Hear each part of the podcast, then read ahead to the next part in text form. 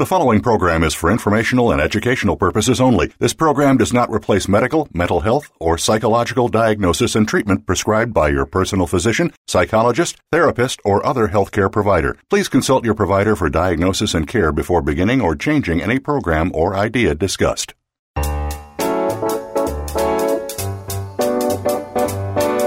Welcome to Psych Up Live with your host, Dr. Suzanne Phillips.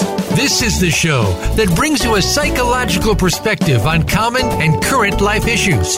Here is Dr. Suzanne Phillips. Welcome. I'm Suzanne Phillips. Thanks for joining me again on Psych Up Live. Our show today is very special with a topic that is very important understanding and responding to anger in children. There have always been external as well as family events that have disrupted families and filtered fear and dysregulation down to children. These past few years of the pandemic have really added additional strain. So often, adults have asked, Is anyone else angry? Today, we're going to speak about when children are angry. Our guest today is Dr. Deborah Serani a returning guest to Psych Up Live, who, among many things, is a senior adjunct professor at Adelphi University, a psychologist in private practice, an award winning author, a media expert on psychological issues, and a writer for both Psychology Today and Med- MedPage Today. Among her many books, Dr. Serani has written a number of books on children and for children, including Depression and Your Child. And the children's books are Sometimes When I'm Sad and Sometimes When I'm Bored. Today, she'll be helping us to understand and respond to anger in children across ages. And she will be sharing, she'll read the whole book in our final segment, a beautifully written and beautifully illustrated book sometimes when I'm mad. In some ways, the book siphons everything we're going to be talking about down to a child's level in a beautiful way. Dr. Deborah Serani, it is my privilege to welcome you back to Psych Up Live. Thank you so much, Suzanne. I'm always happy to do this show with you. Okay, um, same here. So, what I've been thinking about, um, Deb, is that is the question that, or maybe the statement anger is a kind is a kind of many complicated thing. It can cover other feelings. It can be a secondary feeling. It can be caused by emotions. It can be caused by physical states. Let's talk a little bit. Let's dissect anger for our listeners.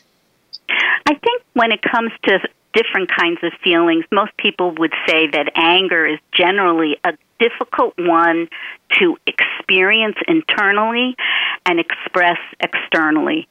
And for the most part, it's important for listeners to understand that anger really is a signal to us and others that something is really amiss whether it is a physical need that's not being met or an emotional issue that's causing frustration, anger shouldn't be seen so much as a bad thing, but as a what thing. What what's going on more deeply in a child or even an adult? Oh, perfect. Great. So let's let's go from that to talk about right on that theme. How do we spot anger and the meaning of anger in children of different ages, Debbie? Well, it's also important to understand that anger is a healthy emotion. It it really does signal that something is wrong. And there are different ways that children at different age levels experience anger internally and express anger. So, one of the best ways is to kind of break this up into age groups. So, when we think about child development, we want to look at infants from birth on, toddlers to when they're really kind of moving about two or three years of age. And then we break the group into preschool age children and school age children. So, among these four categories, it could be helpful for parents, grandparents, caregivers to tune in a little bit differently to understand how anger gets expressed and experienced when we talk about infants, the most important thing is to realize that most babies are on a needs basis.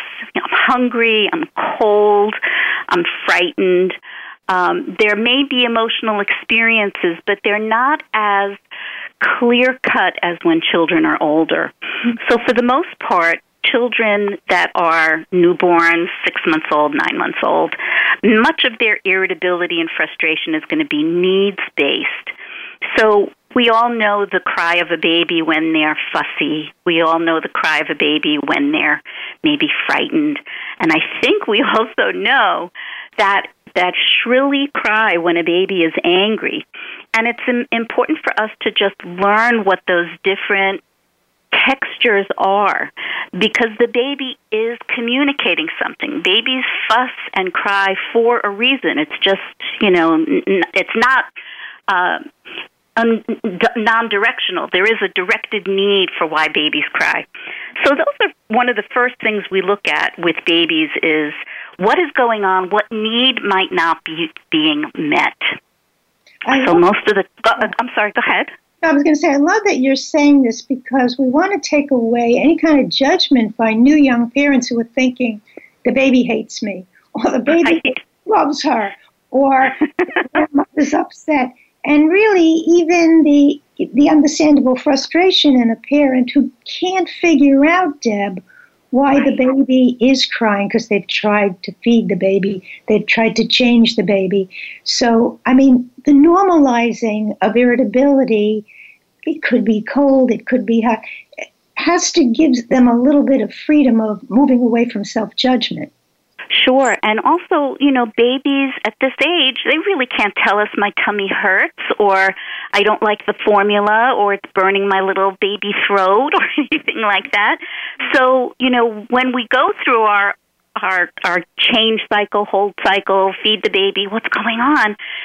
We need to remind ourselves that we may not be able to detect what's wrong, but to right. give the uh, freedom and the permission to say, I don't know what it is, but I do know my baby's trying to say something. And it does take away some shame and parenting guilt. You know, like, what am I doing wrong? It's really may, may not even be a thing that you're doing wrong.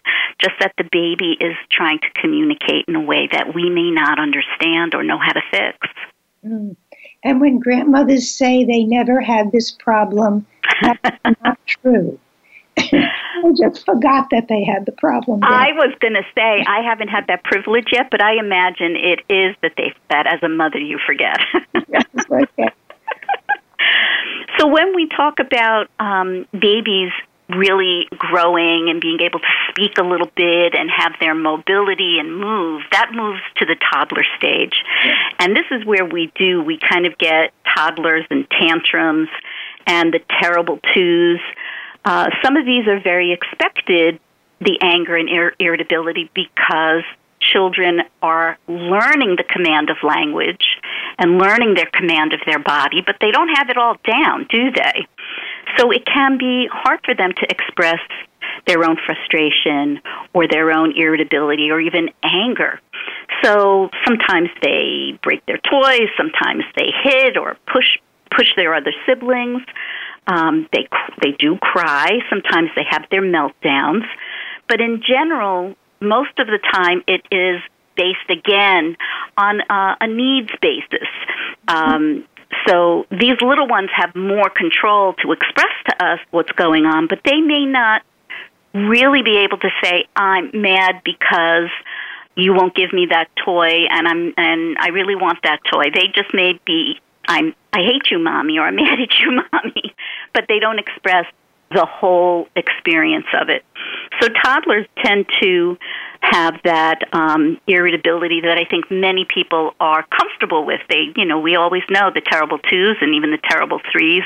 It kind of comes with this awareness of, okay, they're finding their voice, they're learning a little bit more, um, but it comes more with expressive, aggressive, outward kinds of outbursts. So let me give you an example, Deb, and see how we would handle it. So how do we respond to a almost three year old toddler who wants his brother's truck.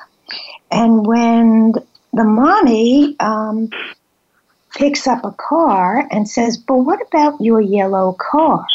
He takes the yellow car and throws it across the room.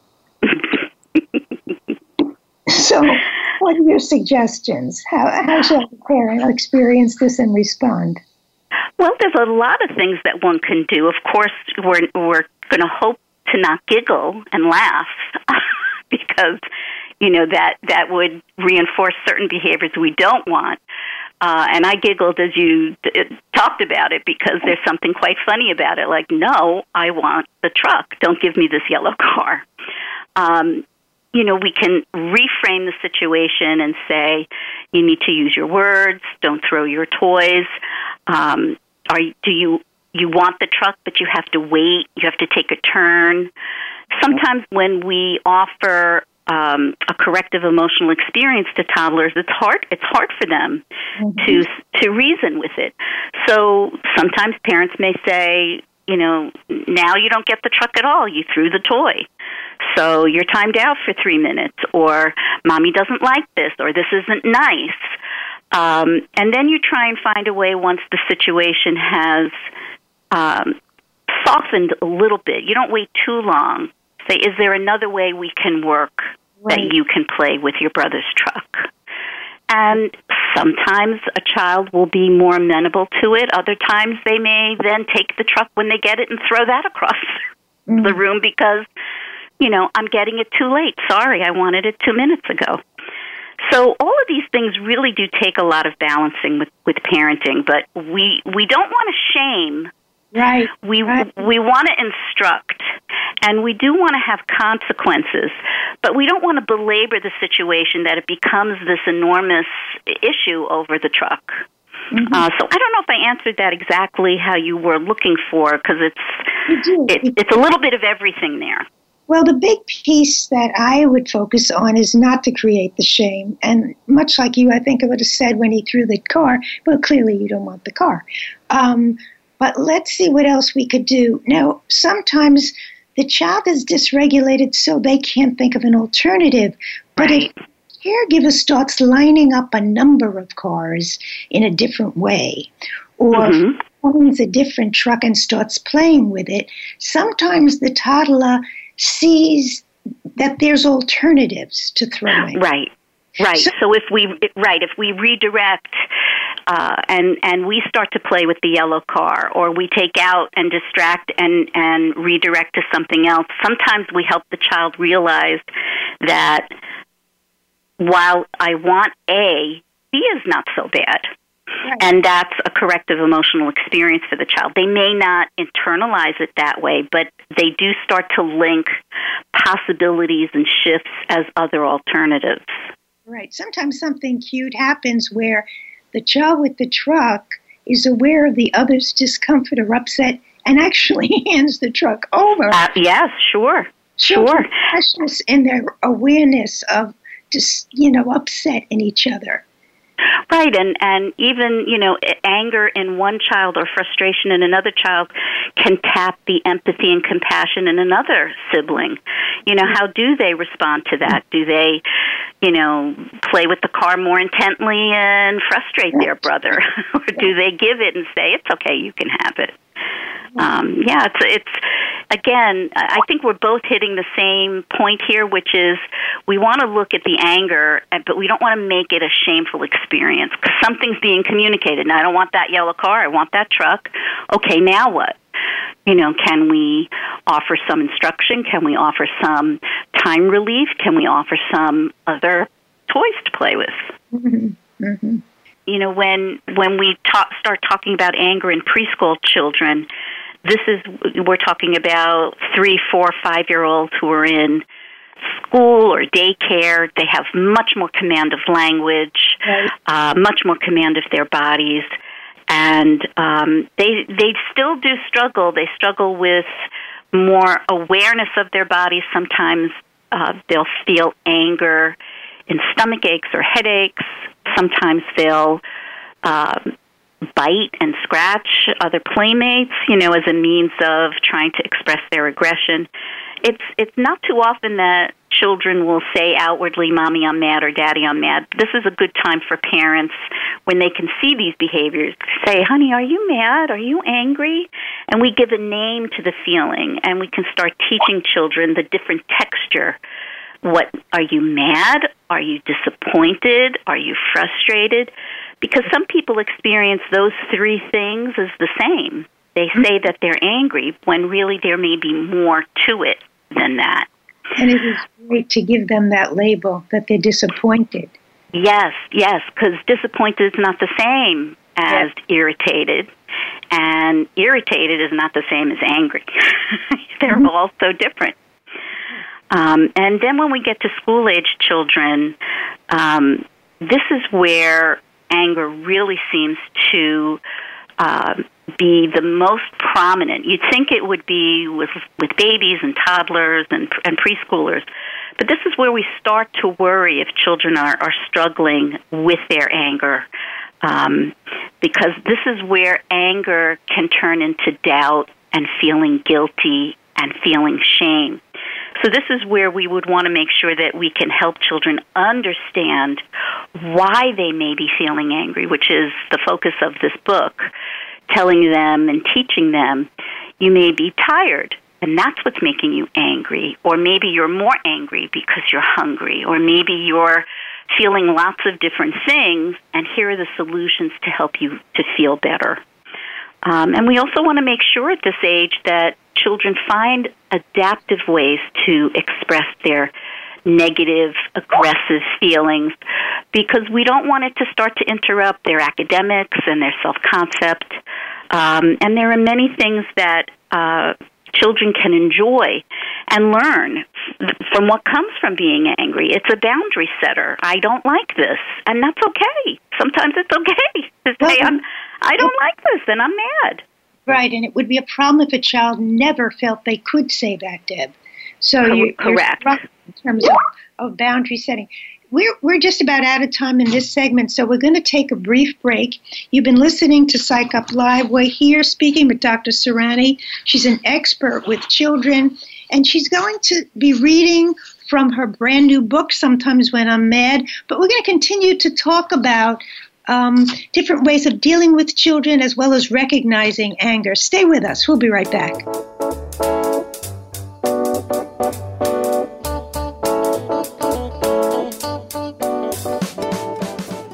Become our friend on Facebook. Post your thoughts about our shows and network on our timeline. Visit facebook.com forward slash voice America. What are the labels that identify us? Who are we, and how do we figure out our place in the world? Do we own our narrative? If you were to create your biography today, what would it say about you? Listen for Dropping In with host Diane Dewey, the author of the award winning memoir, Fixing the Fates. Diane and her guests will give their version of finding themselves Find out about your authenticity by dropping in every Friday at 11 a.m. Eastern Time and 8 a.m. Pacific Time on the Voice America Variety Channel. Voice America programs are now available on your favorite connected device, including Amazon, Alexa, and Google Home. Through streams with Apple Podcasts, TuneIn, and iHeartRadio, listening to your favorite show is as easy as saying the show name followed by the word podcast. Hey, Alexa Play Finding Your Frequency podcast. If that doesn't work, try adding on TuneIn or on iHeartRadio or on Apple Podcasts. Today, our 40s sit firmly in midlife. We are starting to feel our place and have many productive years ahead. But now is the best time to plan for our future life. Listen for 45 Forward with host Ron Roel. From retirement to health and technology to caring for our parents, no topic is off the table. We don't have a roadmap to our actual future, but we can start to plan more effectively. Tune into 45 Forward, Mondays at 3 p.m. Eastern Time, noon Pacific Time, on the Voice America Variety Channel. Streaming live, the leader in Internet talk radio, voiceamerica.com.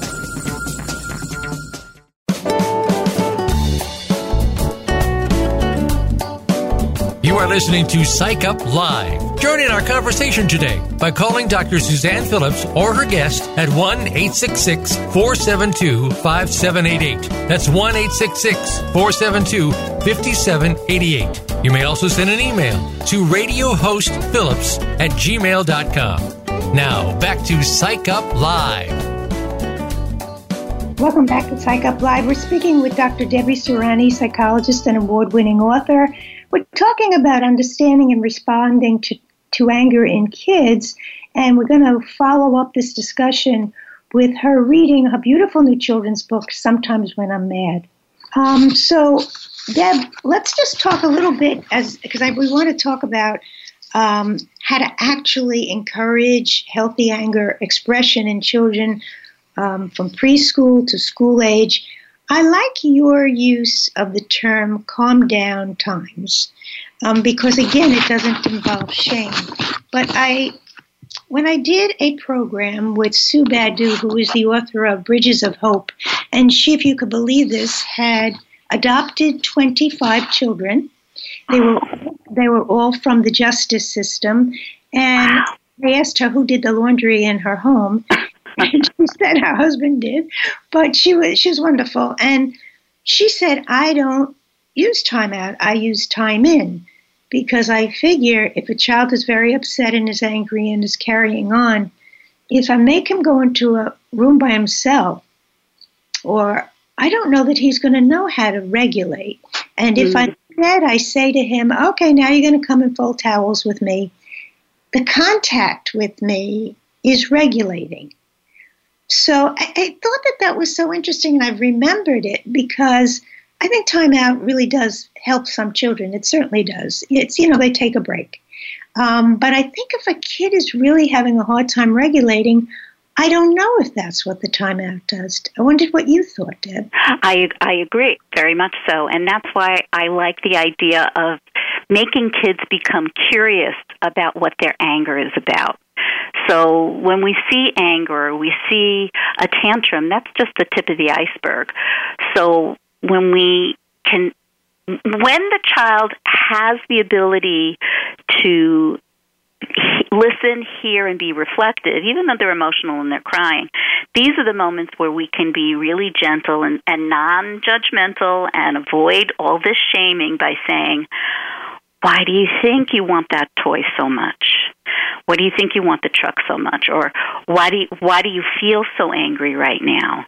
And we take the ability for the child to deepen his or her insight even in their tiny little bodies and their tiny little minds, they can do it because they're confused by the emotion as well. So when we ask, you know, let's be curious about finding out what's behind the anger. We're problem solving and we're giving kids a way to regulate and, and touch those different textured emotions. And then there are times, like you said, that if they're just too over the top and they really may need some quiet, that may be when timeout works. And if timeout is being done, it's for a short amount of time. Generally recommended a minute per birthday. So if you have a three year old who needs a little rest time, it's three minutes. It's not 30 minutes. It's not 13 minutes. Um, but I do, I do think it's important, and it's a bit of a skill for parents to learn how to take an angry moment and make it be a teachable moment because they're providing a gift to their little one by saying, there's a mystery here we need to figure out. You're really angry, but it's bigger than that. Are you jealous? Are you um, upset and frustrated, hungry, tired? What is it? What could it be? And when you find out what what the underneath the the root of it sometimes it becomes this aha moment like, well, you know, he has all the trucks and he always gets the first birthday presents. He's older and I don't like that. And so, you know, you're feeling left out and you're feeling not special.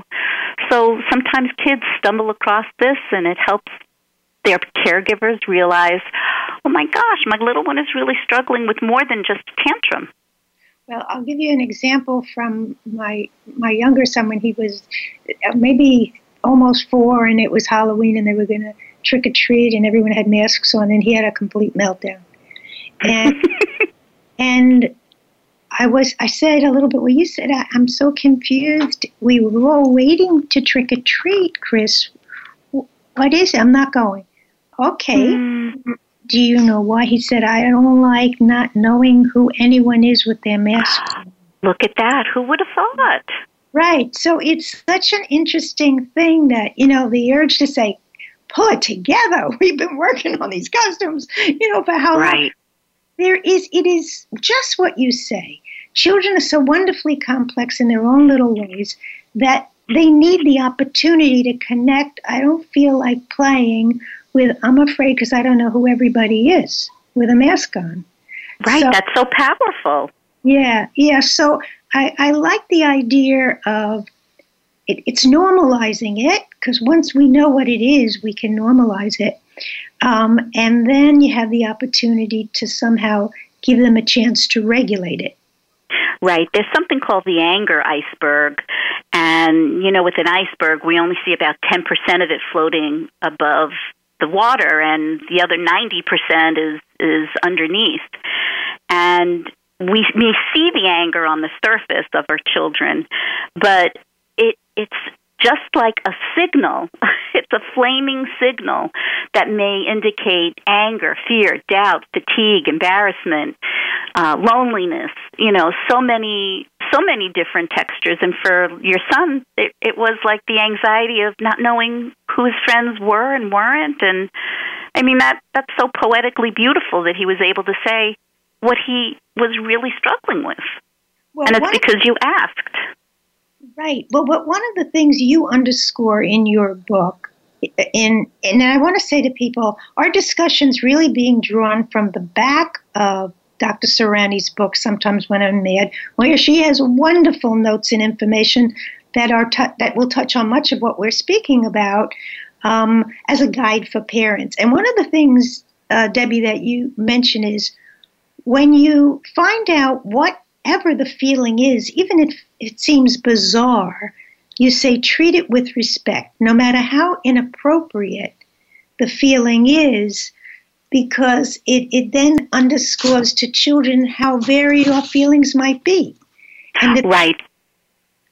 So- right, the val- the validation of the anger, um, to, to you're not just normalizing it. You're you're you're giving it validation and support, even if it's ridiculous, or even if it's outrageous, or even if it's you know you you think it's totally it's not a non-issue, but it is to this child. So when we hold anger or any difficult emotion, positive emotions, many of us, uh, I would say mostly all of us, kind of enjoy. Uh, you know, they feel good. But when the negative emotions come, cry, if a child cries or if they're angry, it's important. It's important that we really validate it because so much of our little one's sense of self and confidence and identity is growing and evolving at these very young ages. So the more we can embrace them, the more we can help our children find healthy adjustment emotionally. Mm. You know, recently we had someone on the show talking about prevention of violence, and key to the resilience she spoke about was regulation, making meaning, and connection. And that's really also what you're talking about with little I just wrote that down. I like that. because when uh, the other thing that you share is not only we're normalizing the feeling, but when we do understand that if we can, or even if we can't, you're suggesting time, calm down times, which are calm down zones or times, which I really like, and then the option of shake it off. Which kids very much respond to. I have seen kids when parents say "shake it off," jumping to after they've been heard. They, especially if it's a hmm. group that's a little off the wall. Um, Mhm. You know, shaking it off. It's all ways to help them regulate because it's both physical and psychological and cognitive. It's it's a lot of things. Anger. Right, and it's also new. We we as older parents, we're in our own cognitive and emotional skin for years now. These little ones are still learning what is the edge, where is the extreme, what is you know, what is the gradient, so to speak, or the dimension of feelings? So for some, it's all or nothing. And we want to teach children that there's a lot of different textures to feelings and how to corral them and how to identify them and when we need to linger and when we need to maybe set it aside or shake it off. Of course, this is very simplistic what I'm saying, but there's a whole art to parenting. We all know this, right? Um, but the most important thing is a- anger often is a shaming experience. Most most of us still struggle in our own lives sometimes with expressing anger because it is one of the most negative, misunderstood emotions. Yes, I think that you're so right. L- let me ask you because I think it's on parents' minds. What happens, or how would you approach a kid who comes back and he's kicking everything in his room and he's upset? He's saying, I'm not going back. Let's make him a third grader. And he then says to you, There's a kid who's bullying me in the cafeteria, and I feel like I feel bad. I don't want to be with those other kids. I hate everyone. I hate myself. What does it go with this step? I think this kid is this is a great example of the parent or the caregiver having everything they need to know right out on the table. That this would be for me. Okay, buddy, uh, can you tell me a little bit more about what's going on? I would also mirror the feelings. This is so scary. This must be so tough. Um, and to offer some problem solving. There's usually a three step process that that many of us do as child therapists. We want to identify and validate the feeling, especially if a child is saying all these very rich um, explicit things. Oh my goodness, this this poor little boy is struggling with not just one thing, but the bully, and he doesn't want to go, and he doesn't like his friends, and he doesn't like himself. So you want to you want to let the child feel safe and and let them feel heard. So wow, you really show an empathy and compassion, and then you try and help your child talk a little bit more about it, express what's going on, help them put words to things if you see that they can't? Well, is it just this one boy that makes you feel uncomfortable? Are there other children? See as much as you can get. And then we move to the third stage, which is to, to collectively together, not I'm going to tell you what to do, but hey, buddy, let's try and figure out how we can get you to feel safe and better and learn that avoiding, because that's what happens with difficult emotions, whether you're sad or angry, it becomes easy to say, I'm not going to do this. And we know that that would be the worst thing in the world because avoidance creates more avoidance and anxiety and insecurity. So, how do we get a child to feel validated, express what needs to be expressed, and then problem solve? Um, that that's that's a boy in trouble, but a boy who has the opportunity to really learn and grow and adapt and change. Mm-hmm. The very fact that he shared it says there's there's already a relationship there. I think. Oh, very much so. Very much so. Yeah. Question you you have in the back of your book, which I like, is the question of how can I help you feel better? That's right. That's your question. I, I want to try to do that. The other is sometimes when you're telling a child, um, you know, you can t- we can talk. It's worth them knowing. You know, I used to talk to Grandpa, right. so that you model that that this is not just you do having a strange problem that has to talk, but that this is something we all do. Right, and that's the normalizing and making it okay. Um, you know, you'll know when you can, if you're talking about this happens with me or I had a similar situation. Uh, it's always good for parents in, to, to monitor that. It is great to share, but you know, see if you can read your child. Did they break eye contact when you're talking about your experiences. Okay, let's then get back to their experience.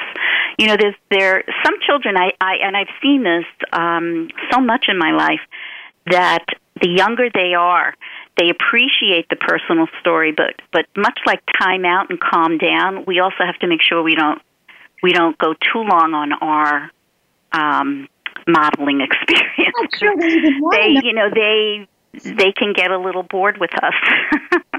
I, I, I meant it in the sense of, you know, you can talk to, I used to talk to grandma or grandpa, but certainly they don't want to hear your whole story right right right but it is but that's what makes it so helpful or you know we say oh yeah i know what that feels like And and when I work with little ones, it's saying a little bit at a time and waiting.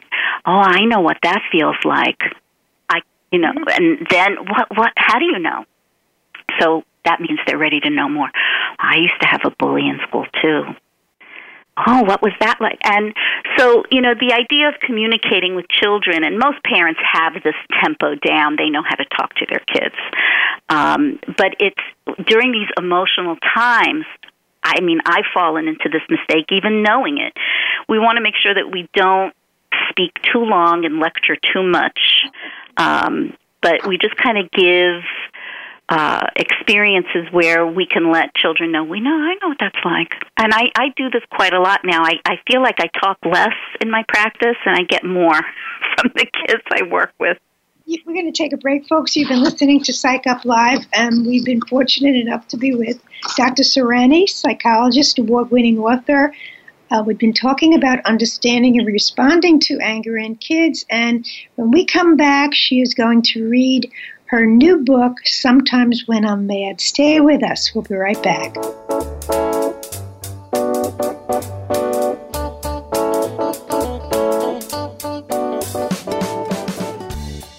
Follow us on Twitter at VoiceAmericaTRN. Get the lowdown on guests, new shows, and your favorites. That's VoiceAmericaTRN. Did you know that millions of people around the world do not have children? And yet, the personal and professional experiences of people without children remain largely unacknowledged across cultures and within our personal networks. Public and workplace policies, media narratives, and educational content often reflect an unconscious bias, rendering our experiences invisible. New Legacy Radio engages these missing conversations with the voices of our community and allies, and through committed action for meaningful change. New Legacy Radio, Tuesdays at 10 a.m. Pacific Time on the Voice America Variety Channel. Tune in to the Voice America Variety channel on the Voice America Talk Radio Network. Voice America Variety broadcasts a diverse array of topics, reaching a global community. Our experts come from all walks of life, and the topics they discuss are everything from current events, arts and entertainment, leadership, parenting, relationships, self improvement, career advice, and a variety of other topics. Check us out today. You're sure to find something of interest. Voice America Variety. Talk on today's hot topics. If you're looking for a radio program focused on reinventing public education, look no further. Let's Reinvent School with Ross Danis will have you graduating with a new perspective on the public system and offer insight on what needs to be changed. Let's Reinvent School, Thursdays at 10 a.m. Pacific Time on the Voice America Variety Channel. The Internet's number one talk station. Number one talk station. VoiceAmerica.com.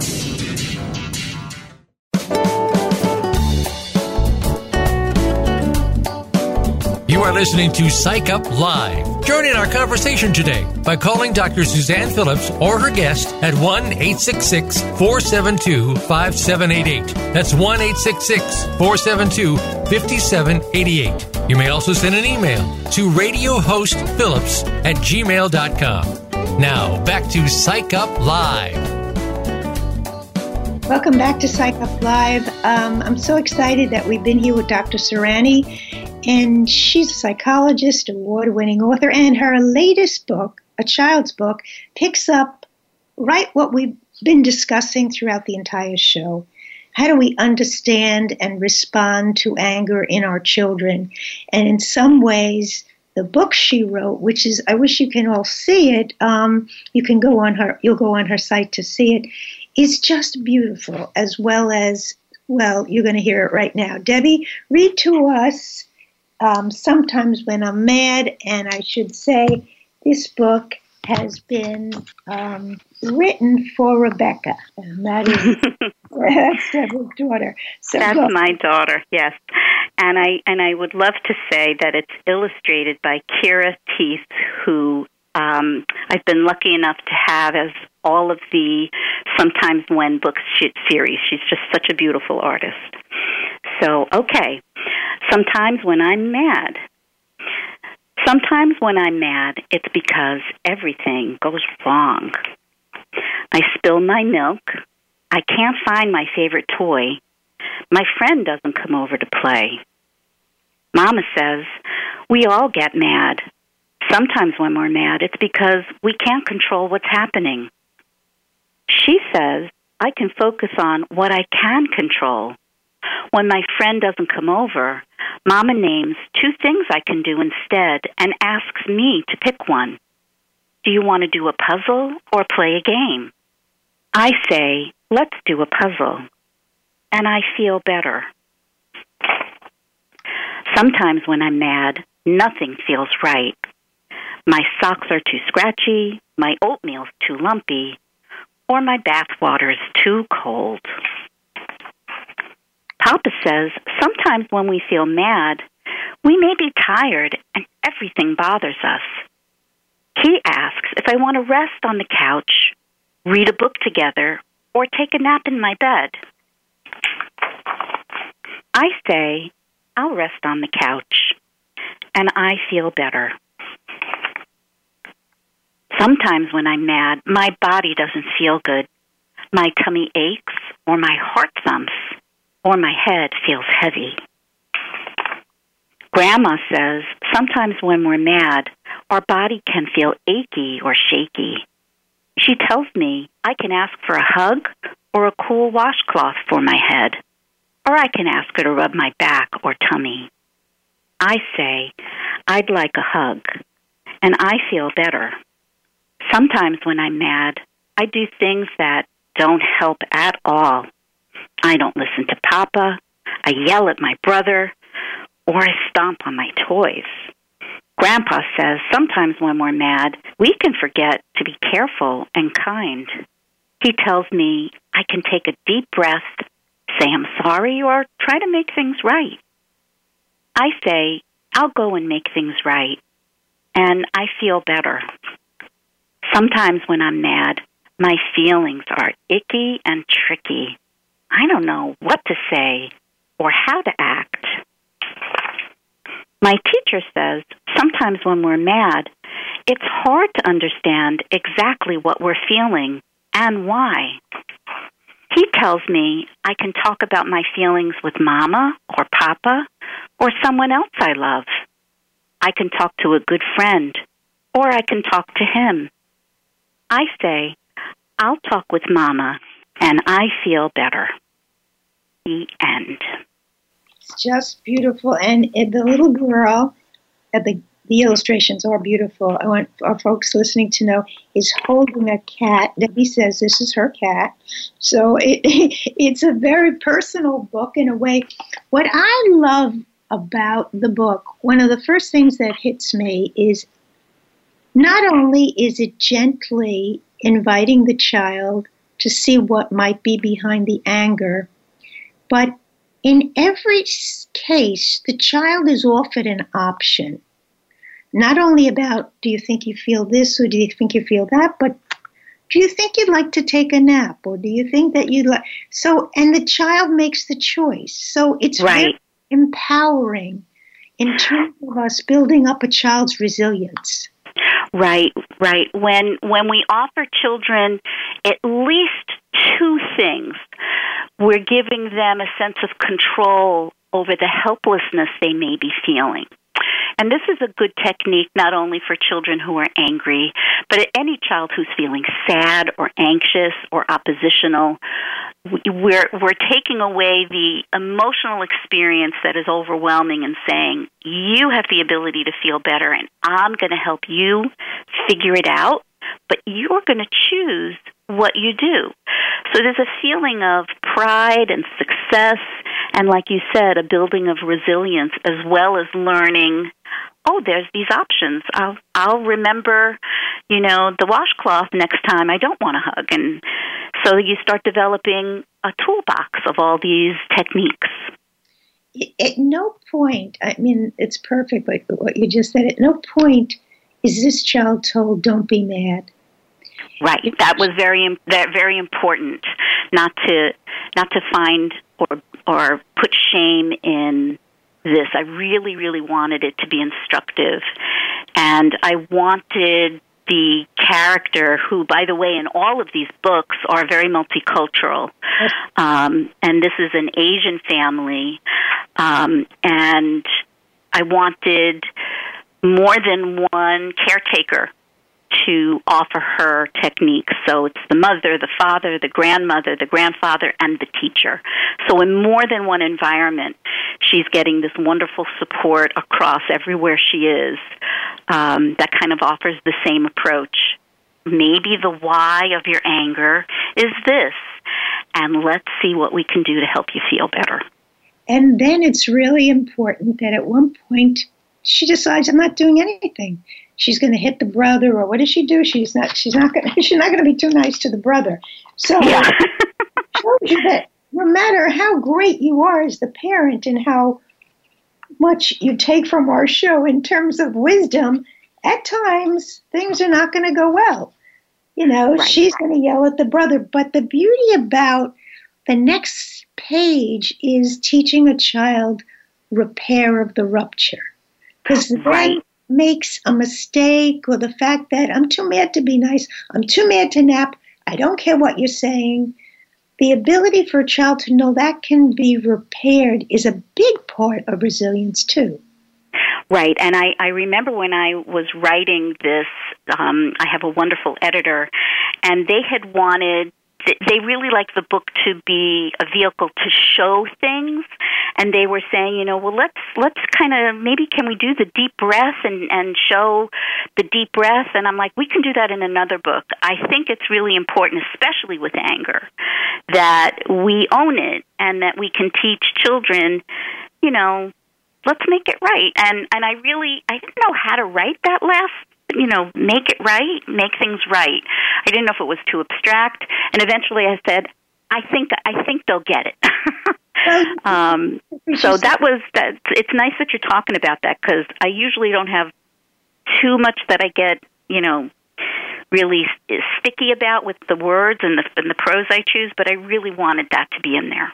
Well, you did offer the pause that we offer adults and we use ourselves. Dad, uh, Grandpa says, he tells me I can take a deep breath. There it is. That's the pause, the deep breath that allows people to regulate again their nervous system. Mm. Say sorry or try t- and or try to make things right. The option is still there. That's the beauty for me. The child keeps getting an option, and she decides she, she's not going to do the deep breath. She's going to go and make things right. Right, so, and she's not saying I'm sorry. she's just, you know, I'll just, you know, let me hug my brother. I don't have to say anything. It's, he'll know what I mean.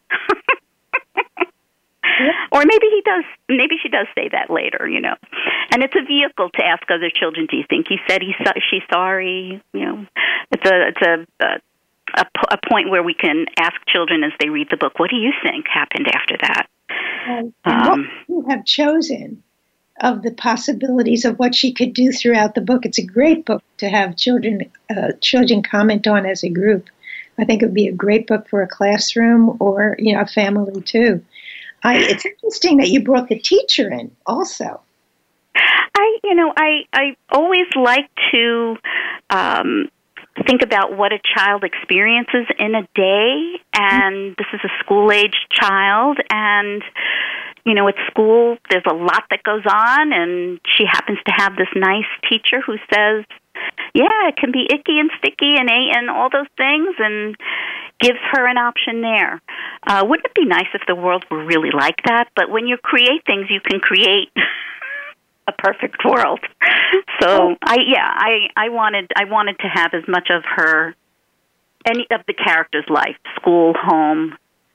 Yeah, well, both of us in our work over the years have always looked for and invited the family or the child to tell us who is that person in the school that feels good to them. Mm. so having, because that's the world they live in, just as you say, it was a day in a child's life, because that's an important person. And funny, it's sometimes it's a cafeteria aide lady. Sure. She's magic. Or the bus driver, right? and but that also suggests to children you're not alone. There right. are there are helpers hidden in all kinds of places. Oh yes, Mr. Rogers and his helpers. Yes, so important for children to know that. So, what what would be the the way that you would suggest parents use this book, Deb? Well, um, you know, as a vehicle to to teach children that anger can be a very natural thing, and um, to use it as a vehicle to talk about identifying what are healthy expressions of anger and what might be more adaptive ways of anger, and using the story as a way to springboard, you know, do you know what makes you mad? What what kind of things do you do when you get mad? Um, I always think children's books are equally um, engaging to us adults as well. I mean, I love writing this. I love reading it, and I still, you know, still have some of my favorite children's books out. Um, and it, it can just be a, a moment of learning, feelings, making feelings, and um, the ability to not feel shame about feelings as a focal point. Absolutely. So, Debbie, now where can our listeners get any of your books? Debbie even has a fiction book. It's like a, it's, it's a cliffhanger. It's, it's great. Um, it's called The Ninth Session, right? Um, but so, how can people find you and your books, Deb? Well, um, they can find me at my website, which is drdeborahserani.com. And um, on my website, it can lead you to other places to buy books um, and read a little more about, you know, some of the things that I'm interested in doing professionally. So that's a good start. And uh, you can probably find some of the books in Walgreens, Target, that things like that. But um, you can find good sales online, or and of course, use the library. Okay. Now, so Deb, what take-home message? We have adults, we have grandmas, grandpas, parents, teachers. We have loads of people out there who work with little ones and school-age children. What's the take-home message? This has been a rough year. Rough uh, What's our take-home well, message? Go ahead. The take the take-home message is, I, I think that we need to remind ourselves just how much all of us have been asked to endure quite a lot since the since these last you know two years or so. The take take home message of many of us may not be able to hold it and bring it together because it's been so stressful. And if there are these pockets or explosions of anger, irritability, and feeling mad. That instead of being thrown by it, let's try and find out why, what's going on with the little one, or even ourselves, uh, so we can offer solutions and self care soothing. Debbie, I want to thank you again for returning to Psych Up Live and for bringing your wisdom in such a gentle and beautiful way that you've expressed how we can understand and respond to anger. Thanks so much for coming back to Psych Up Live. Thank you so much for inviting me, Sue. Okay, I want to thank my listeners. Now remember, you can hear this and any prior show as a podcast by 6 p.m. tonight. This will be a podcast on almost all the platforms iTunes, Stitcher, Apple, Amazon. Most of all, remember to be safe, accept anger, embrace your children, and be listening.